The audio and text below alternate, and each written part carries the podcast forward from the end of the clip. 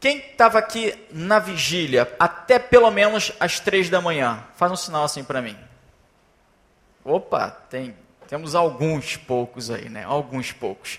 Enfim, hoje, por volta desse horário, eu estava trazendo uma reflexão na nossa vigília, justamente sobre o tema que eu vou compartilhar com você nessa noite: conflitos, ok?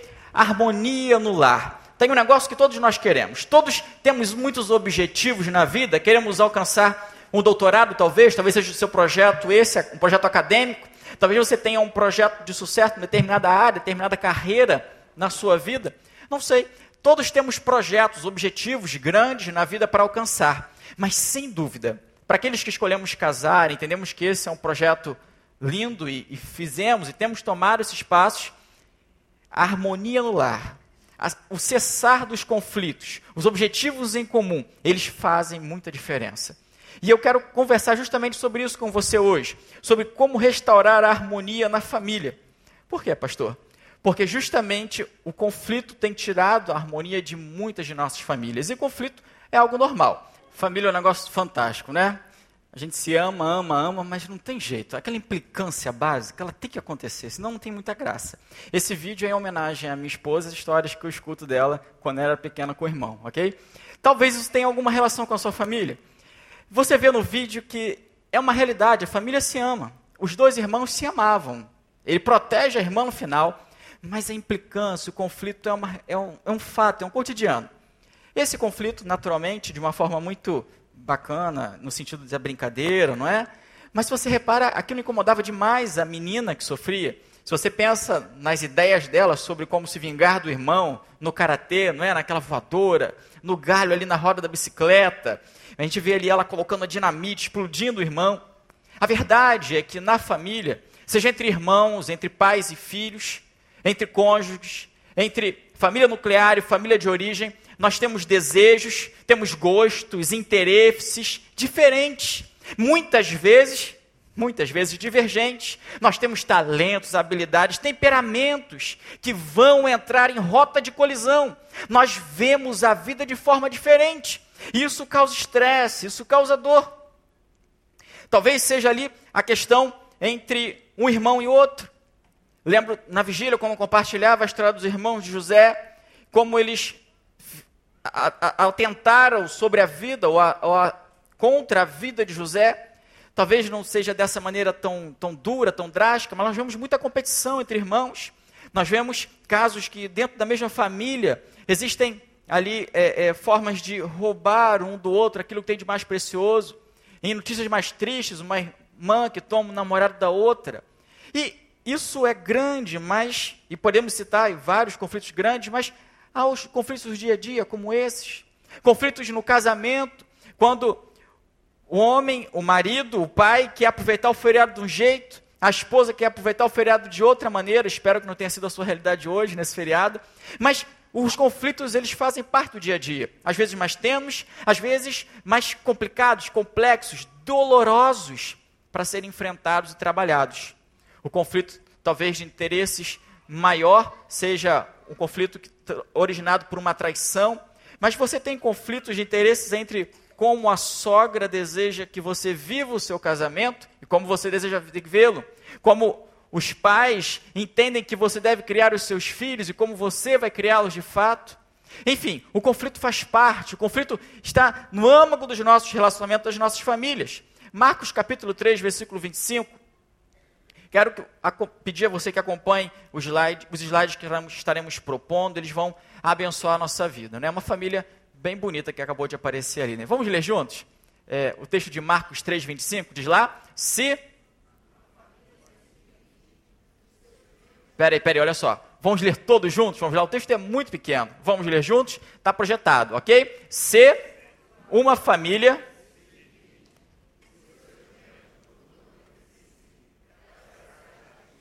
Essa mesma verdade vale para um reino, vale para uma organização. Na família, nós conhecemos as fragilidades uns dos outros. Se usamos isso no conflito, nós desmotivamos, desanimamos e pedimos o outro de, de, de se superar, de ir além, de ultrapassar os seus próprios limites. Numa organização, por exemplo, nós discutimos ali dentro os segredos comerciais. Se isso for revelado, a organização é destruída. no reino. Um terceiro exemplo, talvez haja, é, numa, numa ideia mais antiga, entradas secretas. E se expomos essas entradas, e eu estou falando naturalmente dos reinos antigos, da época da palavra, sendo escrita, redigida, nós expomos esse reino à vulnerabilidade. Ou seja, qualquer instituição que não trabalha bem o conflito tende à destruição, e a família não é diferente. Há conflito na sua família, como anda a sua família. Sabe, se é tão inevitável, ao mesmo tempo tão perturbador, tão daninho, tão ameaçador para a família o conflito, nós precisamos aprender a lidar com eles. Precisamos aprender a encontrar essa harmonia para nossa casa, para nossa família. Será que sabemos? Será que fomos ensinados? Com certeza não aprendemos isso antes de nascer. E quando nascemos no meio de uma família, começamos a ter vontades, o conflito já está instaurado. Seja já vindo dos pais, seja nós, então, enquanto filhos, todos já passamos por essa situação algum dia, querendo viver aquilo que desejamos, nossos próprios propósitos, objetivos de vida. Será que aprendemos em algum tipo de escola como discutir, como resolver esses conflitos? Quero compartilhar sobre isso com você hoje. Fazendo menção, então, àquilo que compartilhamos na madrugada, eu trouxe uma reflexão sobre como resolver conflitos, baseado na história de José com seus irmãos, está lá em Gênesis capítulo 50, depois você pode verificar, os versículos 19 a 21. Haviam você sabe da história, traído José. Deixaram uma marca profunda na vida de José. Ameaçaram a vida de José. Essa foi a história dos irmãos José contra ele, em conflito com ele. Reencontrando José, a, a história então de Jacó. Em determinado momento, Jacó morre, o pai morre. Você talvez lembre dessa história, desse pano de fundo, já da mensagem do pastor Marcos, quinta-feira passada. Jacó morre, então os irmãos têm medo. Eles falam: é agora, é agora que José vai se vingar, é agora que ele vai colocar para fora a ira, a raiva que tem de nós. Precisamos fazer alguma coisa. Eu vou resumir o que compartilhamos na madrugada de hoje, para você ter uma noção dessa resolução de conflitos. Querido, vemos então os irmãos chegando a José e colocando essa situação, José então diz: não, não, não é por aí. Ele diz: Sou eu Deus para castigar vocês? Se nós queremos resolver conflitos na nossa família, nós precisamos nos igualar. Nós precisamos entender que somos semelhantes àqueles, sejam nossos irmãos, seja nosso cônjuge. Nós somos semelhantes, precisamos nos igualar. Será que você nunca errou também? Nós precisamos ter essa noção na mente, nunca colocar-se por cima, não é? Aquela situação, você já deve ter vivido isso na sua casa. Talvez o marido reconhecendo algum erro, vira para a esposa e diz: Olha, realmente eu errei aqui e tudo mais. A esposa olha para ele e fala assim: Eu não disse? Eu não falei para você? Eu sabia que isso ia dar errado. Por que você não me escutou? Quer dizer, não é a hora de pisar, é a hora de resolver o conflito, para não gerar, não aumentar a coisa. Ok? Esse é o primeiro grande princípio compartilhado lá. Vou passar rapidamente por eles. Segundo princípio, segundo slide. Lá no mesmo texto de Gênesis 50. José responde para eles: Deus fez o mal que vocês planejaram contra mim tornar-se bem para a nossa família. Se você lembra bem, o povo de Israel era a família de José. Eram seus irmãos, seus sobrinhos, seus netos, enfim, sua família. Ele diz: Olha, o mal que vocês planejaram, Deus fez tornar-se bem para a nossa família, para salvar a vida de muitos de nós. Queridos, nós temos a tentação durante o conflito, de focar no problema, focar na, focar na crise, na dor, no mal-estar que aquilo nos causa e nos amargurar com isso. Só que o chamado de Deus é outro. E se temos um coração como o de José, um coração que resolve conflitos, além de nos colocar em pé de igualdade com o outro familiar, primeiro princípio, agora é importante notarmos que precisamos olhar para os possíveis benefícios e não para a dor. Nós precisamos olhar aquilo que Deus está fazendo que crescimento Deus pode me dar através dessa dificuldade que vivo agora? Esse é o ideal de Deus. Se você foca no problema, na dor, no conflito em si, você não cresce. Você não aproveita aquilo que Deus tem para você. Ok? E o terceiro princípio, lá no mesmo texto, é, foi a terceira resposta, ou a terceira parte da resposta de José. Ele diz: Olha, eu cuidarei de vocês e de seus filhos. Aqueles que chegam para José achando que José poderia matá-los, castigar-se de maneira terrível contra eles, sai entendendo um José, um homem que saberia, sabia resolver conflitos na sua família, um José que promete: Eu cuidarei de vocês e de seus filhos. Olha, eu não vou mandar meus súditos cuidarem de vocês, meus empregados. Ele podia fazer assim, mas ele diz: Eu cuidarei de vocês. Eu vou cuidar de vocês. Qual é o princípio, querido? Não é perdoar simplesmente, é ir além. É pagar o mal com o bem. É pagar o mal recebido com serviço, com amor, com atos de bondade. É cuidar do outro. Você tem agido assim na sua vida? Você tem resolvido conflitos na sua casa dessa maneira? Quando a coisa esquenta, quando os objetivos são diferentes, quando você quer uma coisa e o seu familiar quer outra, seja seu filho, seja seu cônjuge, os seus pais, seus sogros, será que você tem eh, seguido esses princípios no seu próprio desenvolver de vida? Nós precisamos pensar nisso. Quero expor mais essa situação com você hoje à noite, quero expandir esses conceitos, e além dessas atitudes práticas, eu quero conversar sobre outras coisas com você. Por exemplo, sobre as causas, sobre as razões do conflito, por que eles acontecem. Porque uma família cristã, onde teoricamente todos são gente boa, não é? gente que precisa entender o que precisa de Jesus e tem se entregue a Jesus, por que será que há conflitos na família cristã? Qual a razão disso? O não crente talvez olhe para uma família cristã discutindo, sem concordar uma entre si, e olhe, não, não é possível, eles não são crentes, deviam ser diferentes. Mas há uma razão. E a Bíblia fala sobre ela. Vamos ler juntos? O texto está lá em Tiago 4, capítulo 11, aliás, capítulo 4, dos versículos 11 a 12. Convido a você a lermos juntos, porque essa versão é uma versão diferente, mais contemporânea e vai nos ajudar a compreender. Depois você pode abrir o seu texto sem nenhuma dificuldade. Vamos ler juntos? De onde vêm as lutas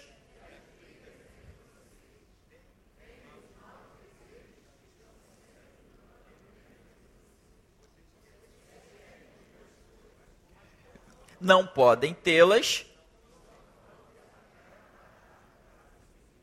Qual é a causa do conflito? Na família. Qual é a causa do conflito? São desejos conflitantes, maus desejos. Desejamos de forma egoísta, queremos alcançá-los sozinhos, Queremos então que o nosso objetivo, lembra que eu falei no princípio, temos grandes objetivos na nossa vida. Queremos que a nossa família venha a reboque, rebocada mesmo. Às vezes mesmo contra a sua própria vontade. Queremos simplesmente que caminhem conosco. Queremos simplesmente que concordem conosco. É o pai de um filho adolescente que quer simplesmente calar o filho e dizer: chega, quieto, eu estou mandando. Isso resolve? Aparentemente sim. Se o adolescente é mais pacato, ele vai ficar quieto, vai obedecer, mas o conflito foi resolvido, foi posto para debaixo do tapete. Mais tarde, você vai ver o conflito lá. Nós precisamos então encarar o fato de que temos desejos que lutam entre si, temos necessidades, temos interesses, mesmo em famílias cristãs que competem entre si. O dia do casamento, não é que coisa linda, muitas expectativas muitas irreais. Alguém já disse, de maneira muito inteligente, que o casamento, pastor João Júnior, passa por três etapas: a festa do casamento, a lua de mel feliz e vamos fazer um acordo. Saiu da lua de mel, tem que começar a fazer acordo. Não tem jeito, os interesses são conflitantes.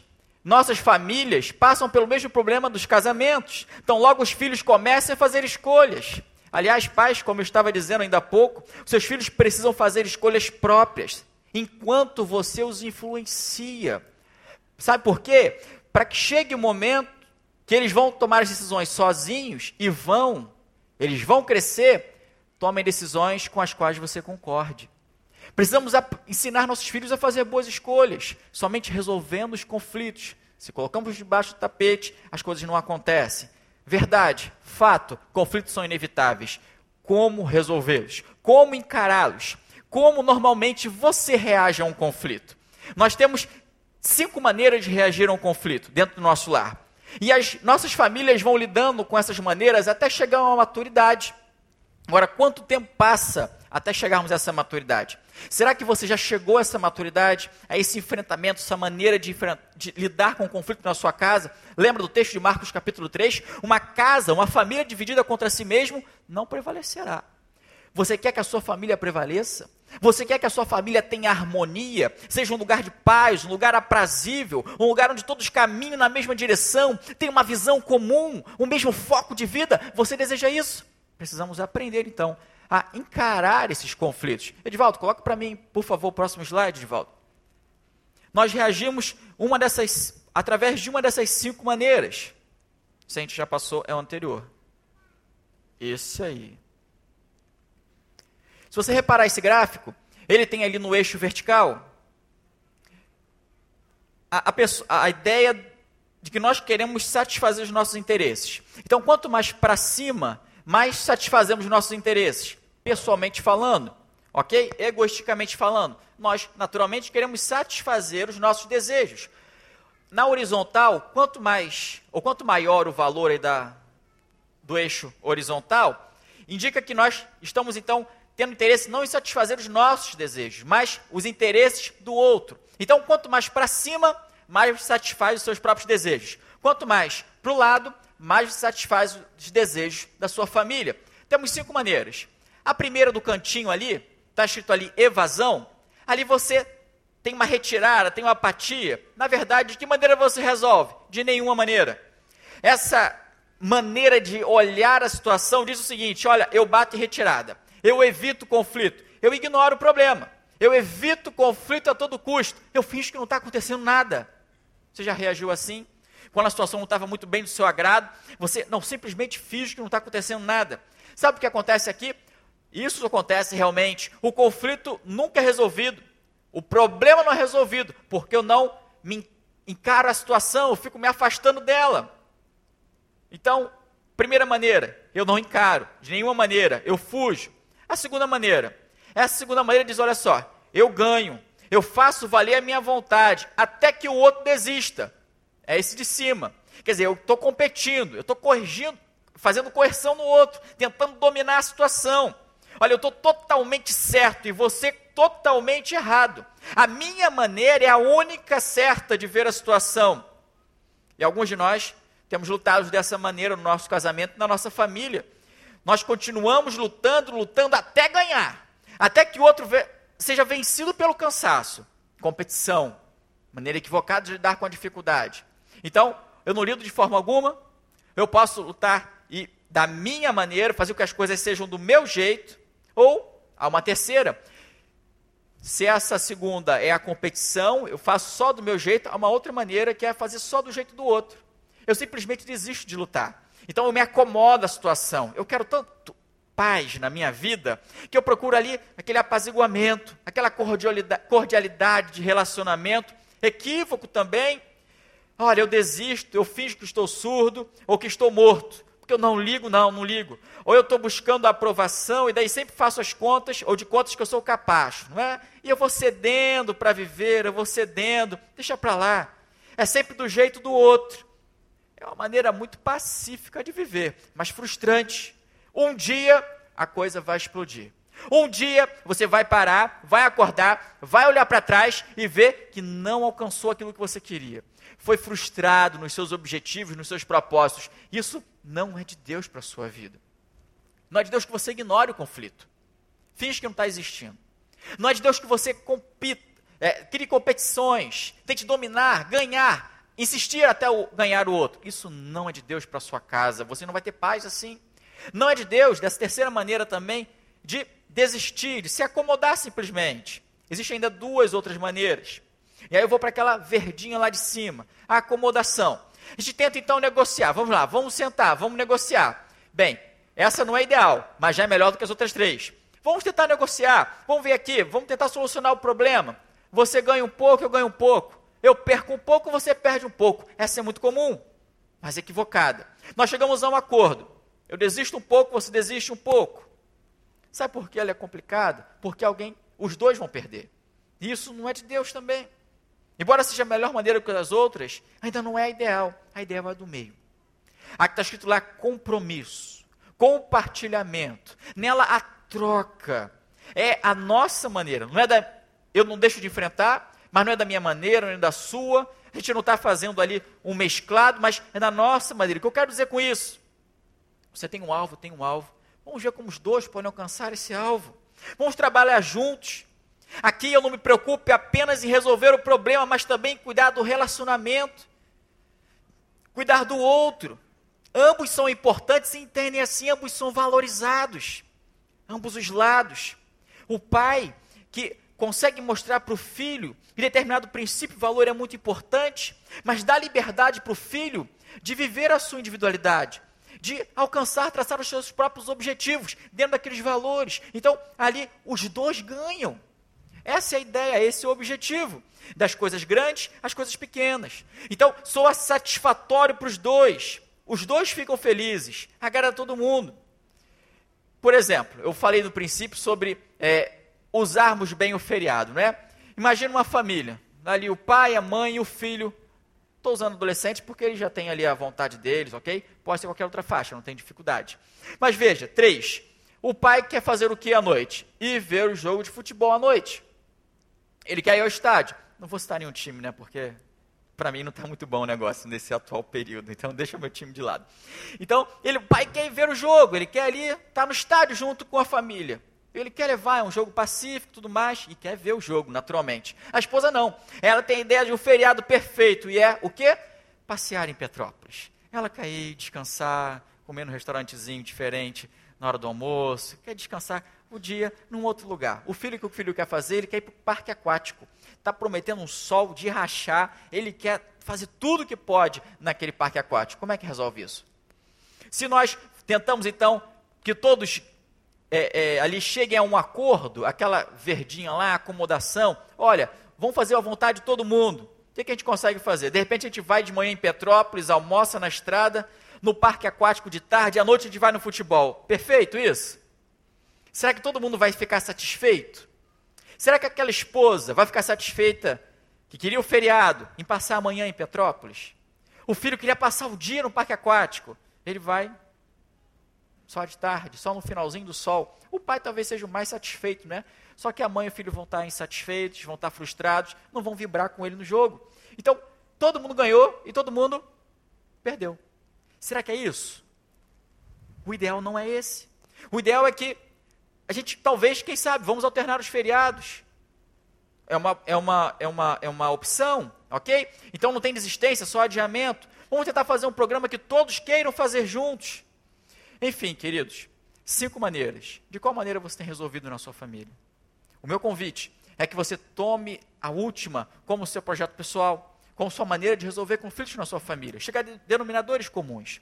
Quero ainda caminhar com você sobre alguns passos que podemos dar para então resolver os conflitos de forma prática na nossa casa. Passos simples, algumas dicas práticas, mas passos muito, muito transformadores se tomamos no nosso coração. E se conflito é algo que todos temos, esses são passos com certeza que todos precisaremos tomar em um momento ou outro da nossa vida. E o primeiro deles é conversar com Deus sobre o conflito. Às vezes nós queremos resolver as situações no braço da carne. Nós queremos, pela nossa própria força, pela nossa experiência de vida, por nossa argumentação, resolver a situação. Eu lembro de uma professora de português que eu tive. Ela havia se divorciado, já tinha um tempo. E determinado dia ela estava compartilhando por que ela se divorciou, né? Brincando, já tinha muito tempo, já levava aquilo na brincadeira. E ela dizia então: Bem, o, o meu marido não me aguentava mais. Ele dizia que eu, quando tentávamos resolver alguma coisa, eu sempre ganhava, mesmo quando eu estava errada porque eu sabia argumentar e torcia as coisas e fazia parecer que estava certo. Ele não conseguia falar nada, contrário ao que eu estava dizendo, mas ele. Eu não convencia. Você já viu alguém assim? Que vence a argumentação até quando está errado? Essa é uma maneira equivocada de resolver o conflito. Nós precisamos, então, não tentar resolver no braço da carne, não na argumentação humana, lógica. Precisamos levar ao Senhor o nosso conflito. O texto nós lemos: vocês cobiçam, mas como não podem conseguir o que querem, brigam e lutam. Veja, carne. Não conseguem o que querem porque não pedem a Deus. Precisamos pedir a Deus que resolva os nossos conflitos. Às vezes negligenciamos a, a estratégia mais poderosa, mais forte para a resolução do conflito, que é oração. Querido, ore, leve a Deus, coloque isso diante de Deus e com certeza os resultados virão. Há outras alternativas, outros passos, mas esse é o principal. Tem gente que pensa, não é? Ah, se eu encontrasse a pessoa certa, os solteiros, não é? Se eu encontrasse a pessoa bacana, todas as minhas necessidades seriam satisfeitas. Se eu encontrasse a pessoa que combina comigo, o meu escolhido, o meu eleito, a minha escolhida, aí tudo ia ser flores. Faz o teste, solteiro. Pergunta para os casados. Vê se algum deles encontrou uma pessoa, um casal só, alguém que combina perfeitamente com ele. Sabe qual é uma causa comum de conflito? Desdobrando aquilo que a gente já está conversando aqui a gente costuma colocar sobre o outro as nossas necessidades de satisfação que só Deus pode suprir. Só Deus pode nos dar perfeita realização na vida. Só que nós esperamos que o outro nos dê. Colocamos sobre ele esse fardo impossível de ser cumprido, impossível de ser alcançado. Então nós insistimos, insistimos, lutando, esperamos isso das pessoas. Mas, querido, isso não vai chegar a lugar algum. Ninguém vai satisfazer todas as nossas necessidades. Se você espera isso das pessoas, sabe o que acontece? Uma luz vermelha de advertência começa a soar. Sabe qual é o nome dessa luz? É raiva. Você fica com raiva porque não consegue alcançar. Você fica com raiva porque seus objetivos não são alcançados, porque sua família não compreende você. Oh, meu pai, né? não compreendem você, então você vai ficando com raiva. Você está pedindo a alguém para fazer o papel de Deus. Ele nunca vai conseguir. Então, ore, leve esse conflito ao Senhor, e aí a coisa vai acontecer. Segundo passo que eu quero convidar você a dar é o seguinte: olhe o problema e examine-o. Examine o problema com cuidado. Quanto desse problema é erro meu? Qual é a minha parcela de culpa? A Bíblia fala, não à toa, examine o homem, pois a si mesmo. Será que sou eu o problema, eu sou a causa?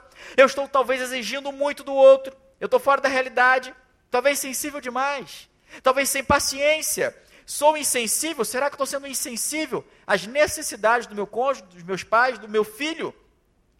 Será que existe algum ponto cego na minha vida que eu não consigo ver? Está escrito lá em Mateus 7, 3 e 5. Por que é que você olha o cisco que está no olho do seu irmão? Lembra desse texto? E não vê o pedaço de madeira que está no seu próprio olho? Hipócrita! Tira primeiro o pedaço de madeira que está no seu olho, e então você poderá ver claramente para tirar o cisco que está no olho do seu irmão eu ouvi a história, eu não sei, é, a fonte era muito positiva, muito confiável, mas eu não vivi a experiência, né? Mas diz que determinado casal, um camarada muito avesso à rotina, não é? Um camarada muito é, que gostava de muita, muita, muita transformação todo o tempo. Ele chegou a determinado momento no casamento que se enjoou de né, a esposa que só usava o mesmo sabonete. Ô oh, mulher, muda esse cheiro, muda esse sabonete, faz uma mudança aí, não é? E implicou, foi duro, foi áspero, foi rude a esposa ficou quieta, né? Perto do Natal, Natal ela deu um presente para ele. Sabe qual foi, Jorge? Ela deu uma caixa com 27 sabonetes para ele. E falou assim: agora, olha aqui, eu vou esse presente para você, mas eu vou usar para você ficar feliz, meu marido. Uma maneira de lidar com o conflito, só que, naturalmente, apesar das exigências um tanto incomuns do marido, né? Mas ela foi tranquila, ela, se, ela lidou bem com a situação e com o marido estranho que ela tinha. Querido, você pode até ser parte do problema, já pensou nisso? Talvez nos seus conflitos, parte deles, parte do problema seja você. Se o outro começa a implicância, você dá sequência, ou você fica quieto. Tem um ditado muito, muito corriqueiro e muito certo. Quando um não quer, dois. Você conhece esse ditado? Não. Dois não brigam de jeito nenhum, né? Não é possível brigar, porque um não quer. A gente precisa ter na mente, de uma vez por todas, que em família não existe problema dele. O problema sempre é nosso. Tudo que é problema que ele traz consigo afeta a nós mesmos. Os problemas são sempre nossos. Por isso que a Bíblia diz lá em 1 João 1,8: se dissermos que não temos pecado, enganamos a nós mesmos, e sua verdade, a verdade de Deus, não está em nós precisamos abrir a mente, os olhos, para entender que no conflito nós somos parte do problema. Nós precisamos ser honestos, seja honesto. Ninguém, ninguém é perfeito. Nenhum de nós é perfeito. Todos fazemos coisas erradas. Uma sugestão para você: marque uma conferência de paz. Você vai colocar diante de Deus Você vai examinar o problema. E eu convido você a tomar o terceiro passo. Marque uma conferência de paz. Mateus 5, 23 a 24 diz lá, o texto muito bonito, muito conhecido de todos nós. Se você vai até o altar, se você vai se entregar, vai orar, vai adorar, se você vai se apresentar diante de Deus e entende que tem uma dificuldade, deixa a oferta ali no altar. Não é para levar a oferta de volta, não, viu? Não é? Ah, pastor, eu vou ficar então sem devolver meu dízimo, minha oferta, porque eu estou com aquele problema e não consegui resolver ainda. Até resolver, não dou o dízimo. Não, meu irmão, deixa ali, vai e resolve. O texto diz para você que você precisa fazer as coisas rápido, precisa resolver rapidamente esse negócio. Vá, reconcilia-te com o teu irmão, vem e oferece a oferta, a sua oferta ao Senhor. Marque uma conferência de paz. Senta frente a frente com o seu cônjuge, conversa sobre, com ele sobre. E aí, qual é o problema? para e senta com o seu filho. E aí, qual é o problema? Chame para resolver. Conflitos raramente são resolvidos por acidente. Não ignore o conflito. Tem gente que fala, né? Ah, vamos ver como é que fica. É aquele princípio deixa a vida me levar, não é? Vida leva eu, né? Que tem até a canção. Não podemos deixar para amanhã, é a filosofia, deixa a vida me levar. Isso não vai resolver nada para nós. Planeja isso, marque um dia. Mesmo que você odeie resolver um conflito, esse embate é doloroso, é emocionalmente é, é, é, exigente demais. Mesmo que você tenha dificuldades com isso, a maneira de resolvê-los é encará-los. E uma ideia para você: quanto mais você adia a resolução, quanto mais você adia essa conferência de paz, mais tempo aquilo fica martelando, fica pressionando, mais tempo de ansiedade, talvez de amargura. A melhor questão é encarar o conflito, conversar sobre isso. Pesquisas indicam que cerca de 50 é um dos maiores índices do mundo. 50% dos executivos brasileiros têm problema com conflito. conflito. Olha que interessante, não é? 47% dos italianos. E olha só, só 6% dos executivos americanos têm dificuldade com o conflito, em resolver o conflito. E quando a gente vai para a Suécia, isso cai para 4%. Faz parte da nossa natureza relacional. Nós temos essa dificuldade, não é? Mas, querido, se queremos ter um bom relacionamento, de fato amoroso, um bom relacionamento, precisamos do conflito. É um mal necessário. Aliás, da resolução do conflito. É um mal necessário. Ignorá-lo não vai resolvê-lo. Jesus falou, como nós lemos, que ir à igreja, entregar algo a Deus é secundário, diante da necessidade de consertar a nossa vida com o nosso próximo. É claro que isso não significa a gente precisa parar tudo até consertar. Não. Precisamos andar rápido, correndo e correndo consertar. Por, sabe por quê? Não é só a nossa oferta que fica com problemas quando nós não acertamos os conflitos. Toda nossa vida fica. Toda a sua vida fica estagnada espiritualmente, enquanto você não toma partido, enquanto você não se dirige ao outro para resolver a situação, tudo à sua, à sua volta fica estagnado espiritualmente. Vá correndo resolver essa situação que Deus tem trazido, ou tem, tem tem nos trazido nessa noite. Quero dar para você algumas escolhas práticas para resolver esses conflitos, conflitos, algumas ideias bem práticas. Primeira, escolha o momento certo, não é? Não é no momento do furor da esposa que você vai tentar resolver o conflito, marcar a conferência de paz. Esposa, olha, eu quero agora, vamos conversar agora, vamos... mas agora, né? Não é o momento. Espera, calma. Como é que você vai orar antes? Então, dá um tempo. O filho deu aquele ataque, né? aquele piti então você. Não, não é no momento. O pai está com aquele olhão arregalado, meu filho, e está cuspindo, não é? O que, você faz? Você fica quieto, espera, depois você vai resolver. Então, escolha o momento certo, não surpreenda. Veja melhor para ambos, de forma que todos estejam confortáveis, relaxados, calmos. Então, tente resolver. Segunda ideia é a seguinte: escolha o lugar certo, um lugar neutro, longe de qualquer interrupção dos filhos, do telefone, não deixa a coisa ser interrompida, lugar que seja confortável, não é? Mas casais, não façam isso na cama. A cama não é lugar para isso. Por diversos motivos. Um deles é que se estressar, vai virar para o lado, vai dormir e acabou a conversa, não é? Então a cama não é para isso, ok? Ela é para abençoar a sua vida como casal, não é o momento. Faça fora dali, no lugar de vocês. Terceira dica: escolha orar antes do encontro. Cada um de vocês Esteja com seu próprio coração aberto. Quarta dica: escolha atitudes certas.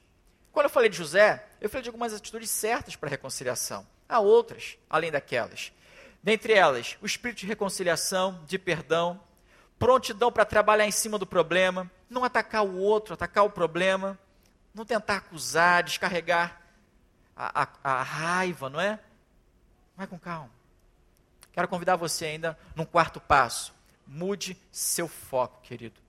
Colocou para Deus, examinou o problema, marcou a conferência de paz. Você precisa mudar o foco. Porque não adianta tentar resolver uma situação, um evento e manter uma rotina de luta, uma rotina de embate, uma rotina dificultosa demais para a família toda. Então, mude o seu foco. O que você quer dizer com isso, pastor Armando? Mude a atenção de si mesmo para outra pessoa. Nós precisamos mudar o foco de nós mesmos para o outro. Alguém já disse, e eu quero repetir alguma coisa que eu falei na vigília, alguém já disse que nós não deveríamos casar nunca para sermos felizes.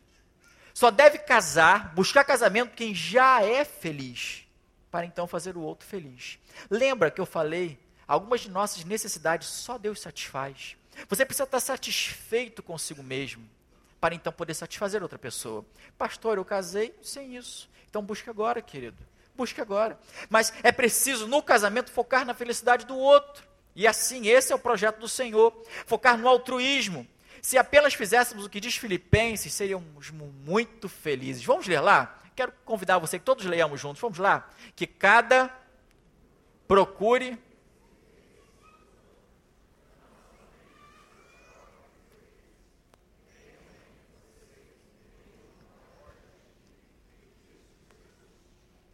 Qual foi o modo de agir de Jesus? Ele não buscou ser o número um, mas ele buscou de todo o coração o interesse dos outros. Pergunte para si mesmo: quais são as necessidades do meu cônjuge? Quais são as necessidades do meu filho, dos meus pais? O que eu posso fazer para satisfazê-las? Como eu posso ajudá-lo mais?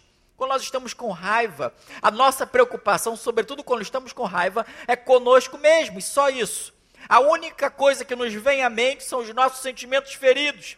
A nossa expectativa é que não foi satisfeita. Mude o foco de você mesmo para o outro. Você quer uma frase mágica? Atenção, maridos, não é? Esposas também. Frase mágica, só você não pode voltar nela muitas vezes, né? Porque senão aí perde o crédito, né? Mas ela tem uma frase que é mágica. E ela tem o poder de terminar com o conflito quase que imediatamente. Se falada com honestidade, naturalmente, né? Diga assim: olha, desculpe. Eu estou sempre pensando em mim mesmo. Desculpe. Gostou dessa, né, Miquel? Essa é boa. Desculpe, estou sempre pensando em mim mesmo. Então você vai falar assim: olha, a culpa é minha. Eu sou aqui um egoísta, eu estou pensando só em mim. Desculpa. Vai ser na hora. É uma frase muito difícil de se dizer. Sobretudo se for com honestidade. Nós precisamos deixar a imaturidade. Nós precisamos deixar o nosso próprio jeito de ver o mundo e as circunstâncias que nos cercam. Nós precisamos deixar de parar de pensar em nós mesmos e fazer as coisas que nós desejamos para os nossos deleites e passar então a pensar nos outros. Enquanto isso não acontecer, o conflito não será resolvido. O conflito será duro demais para encarar. É preciso amadurecer. Mas dói, né? Não é tão simples amadurecer. Está disposto? Você quer isso nessa noite? Você quer dar os passos práticos para resolver os conflitos na sua família, na sua casa? Você quer de fato se abrir para essa realidade? Eu quero compartilhar com você uma lista de nunca, ok? São armas que você não pode usar. Armas letais demais para o seu casamento, que vão despertar raiva, vão despertar ressentimento no outro e se você tiver em conflito, você nunca pode usar essas armas. Querido, nunca compare. Por que você não é como fulano de tal?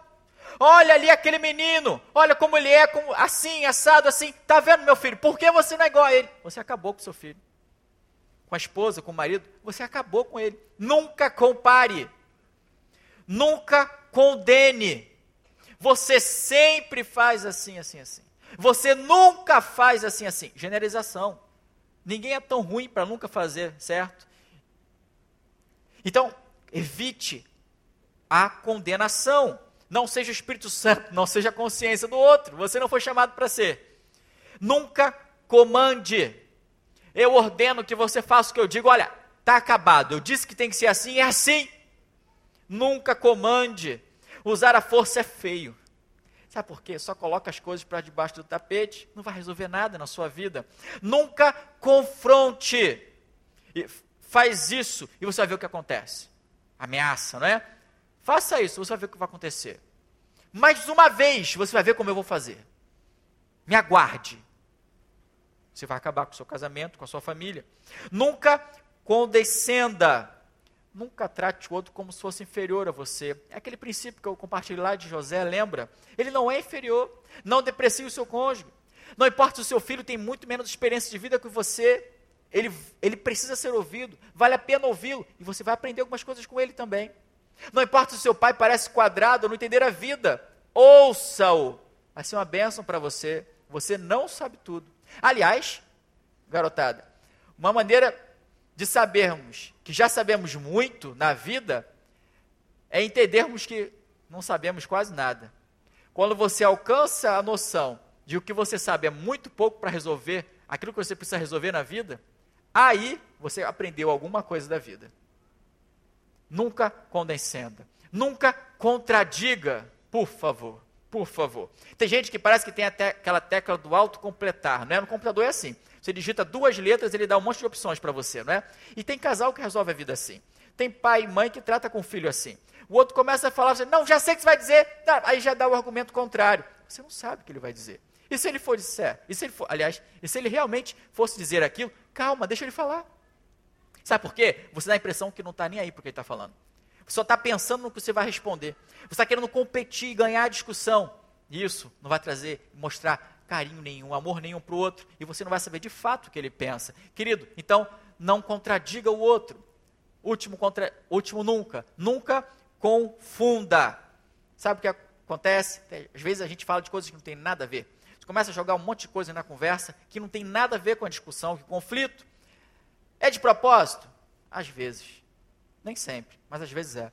Cuidado para não confundir, seja claro, nunca. Em resumo, sabe o que essa lista quer dizer para gente? Ataque o problema e não um ao outro. Provérbios 11, 28, é, aliás, 29 é muito claro para nós. Provérbios 11, 29. O que perturba a sua casa herdará o vento.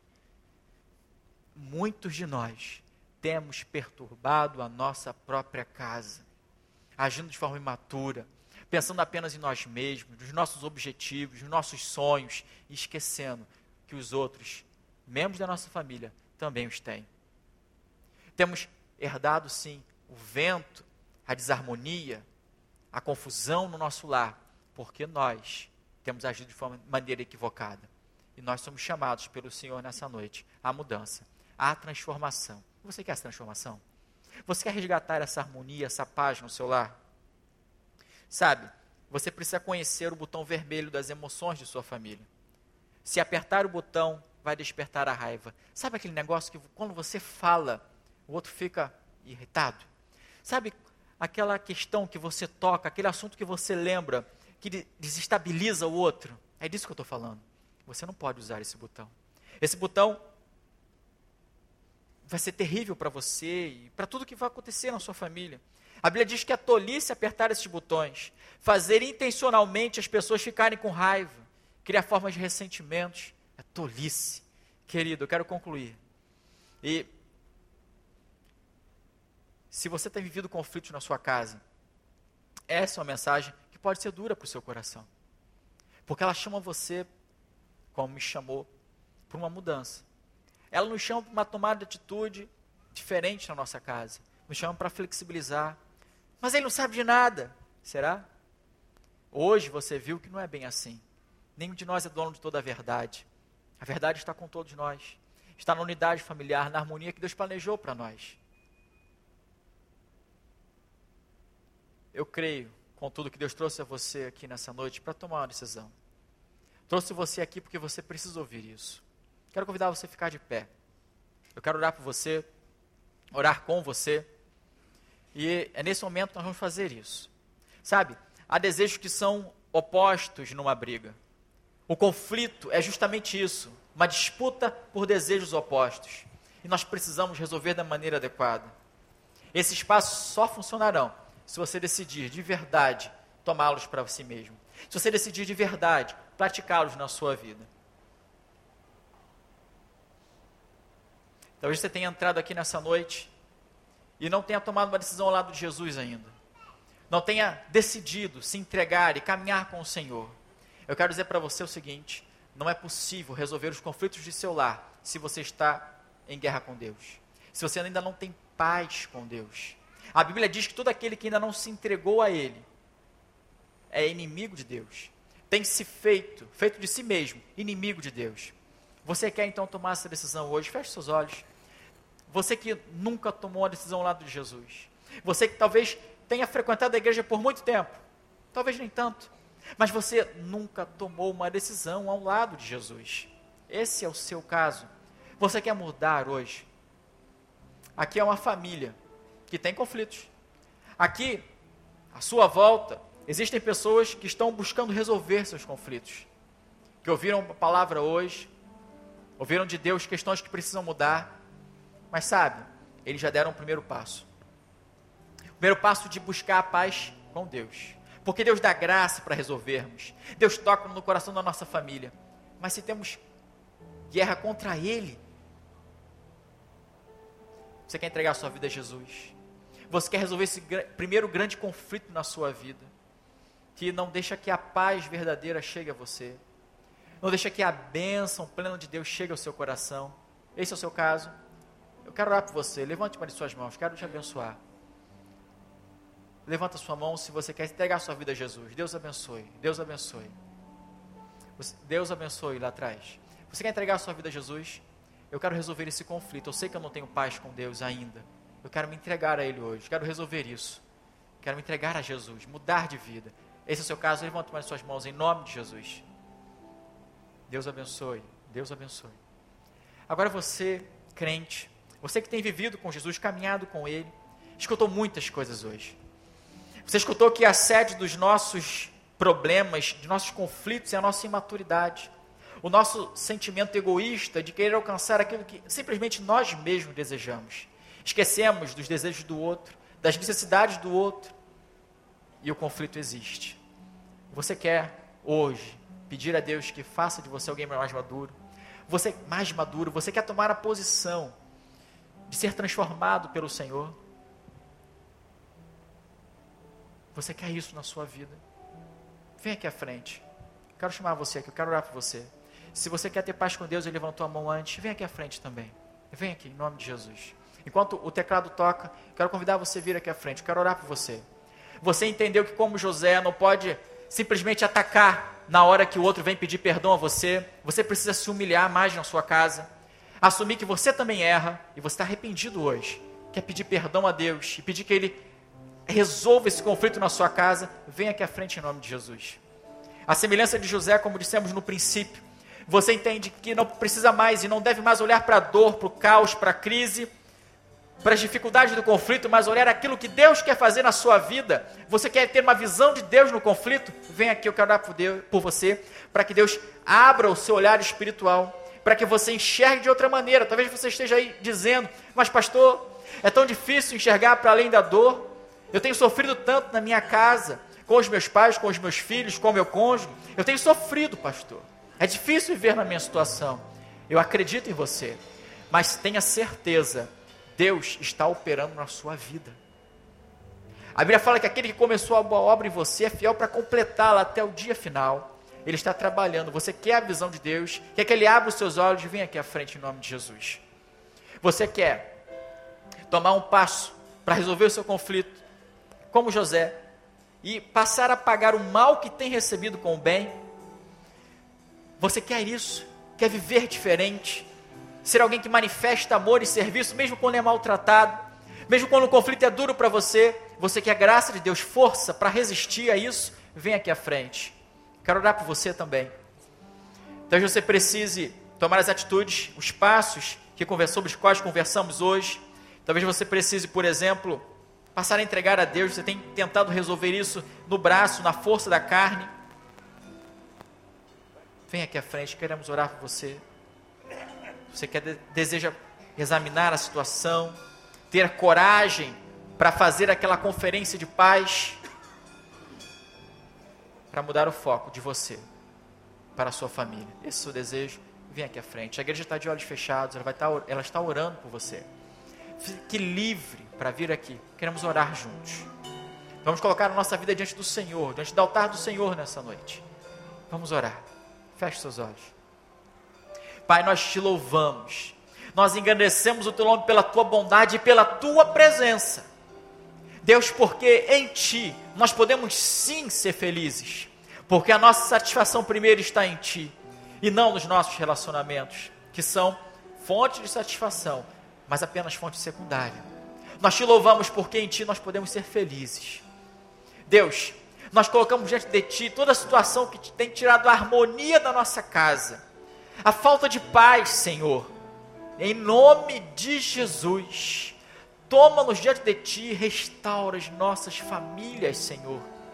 Que a Tua graça seja, Pai, com cada um daqueles que tomam uma posição nessa noite e venha até aqui à frente, dizendo: Senhor, preciso da Tua ajuda, preciso da Tua força, da Tua bondade transformando a minha realidade. Pai, em nome de Jesus, seja com aqueles, Deus, que entendem que precisam ser mais humildes dentro de casa, precisam ter uma visão diferente do Senhor e não da dificuldade, que precisam reagir com bem ao invés de reagir com mal, se precisam passar a resolver o conflito não de forma que todos ganhem, embora todos vão perder, mas sim buscando que todos saiam felizes do, da, da situação. Pai, a paz aqui nessa noite, que entendem que precisam ser mais flexíveis com os filhos, filhos que entendem que precisam conversar mais com seus pais, abençoe-os em nome de Jesus. Concede-nos graça, Deus, poder de transformação. Em nome de Jesus, que saibamos conversar na luz da tua presença, com a sabedoria da tua palavra, de acordo com o que o Senhor tem para nós. Resolva, Deus, em nome de Jesus, por trás, com poder, através das nossas atitudes, os conflitos que temos tido em nossos lares. Agora, Deus, aqueles que vêm aqui à frente, querendo resolver o primeiro e grande conflito do ser humano, que é o conflito com o Senhor, querendo ter paz contigo, uma transformação na situação que vivem com o Senhor, querendo resolver esse conflito, Deus, em nome de Jesus, que a tua graça esteja sobre a vida deles. Pai, que não se desviem dos teus caminhos, mas que encontre, Pai, nessa reconciliação o Deus de amor que tem nos envolvido e chamado para a Sua presença, para sermos seus amigos. Deus, em nome de Jesus, que a Tua graça seja sobre nós nessa noite, que os nossos conflitos sejam resolvidos na luz da Tua presença, santa e poderosa presença, para resolver cada um deles. Dá-nos de Ti sempre, em nome de Jesus, abençoando-nos, Deus, nessa noite, para a glória do Teu nome. Em nome de Cristo te rogamos, Senhor. Amém. Amém. Deus abençoe, querido.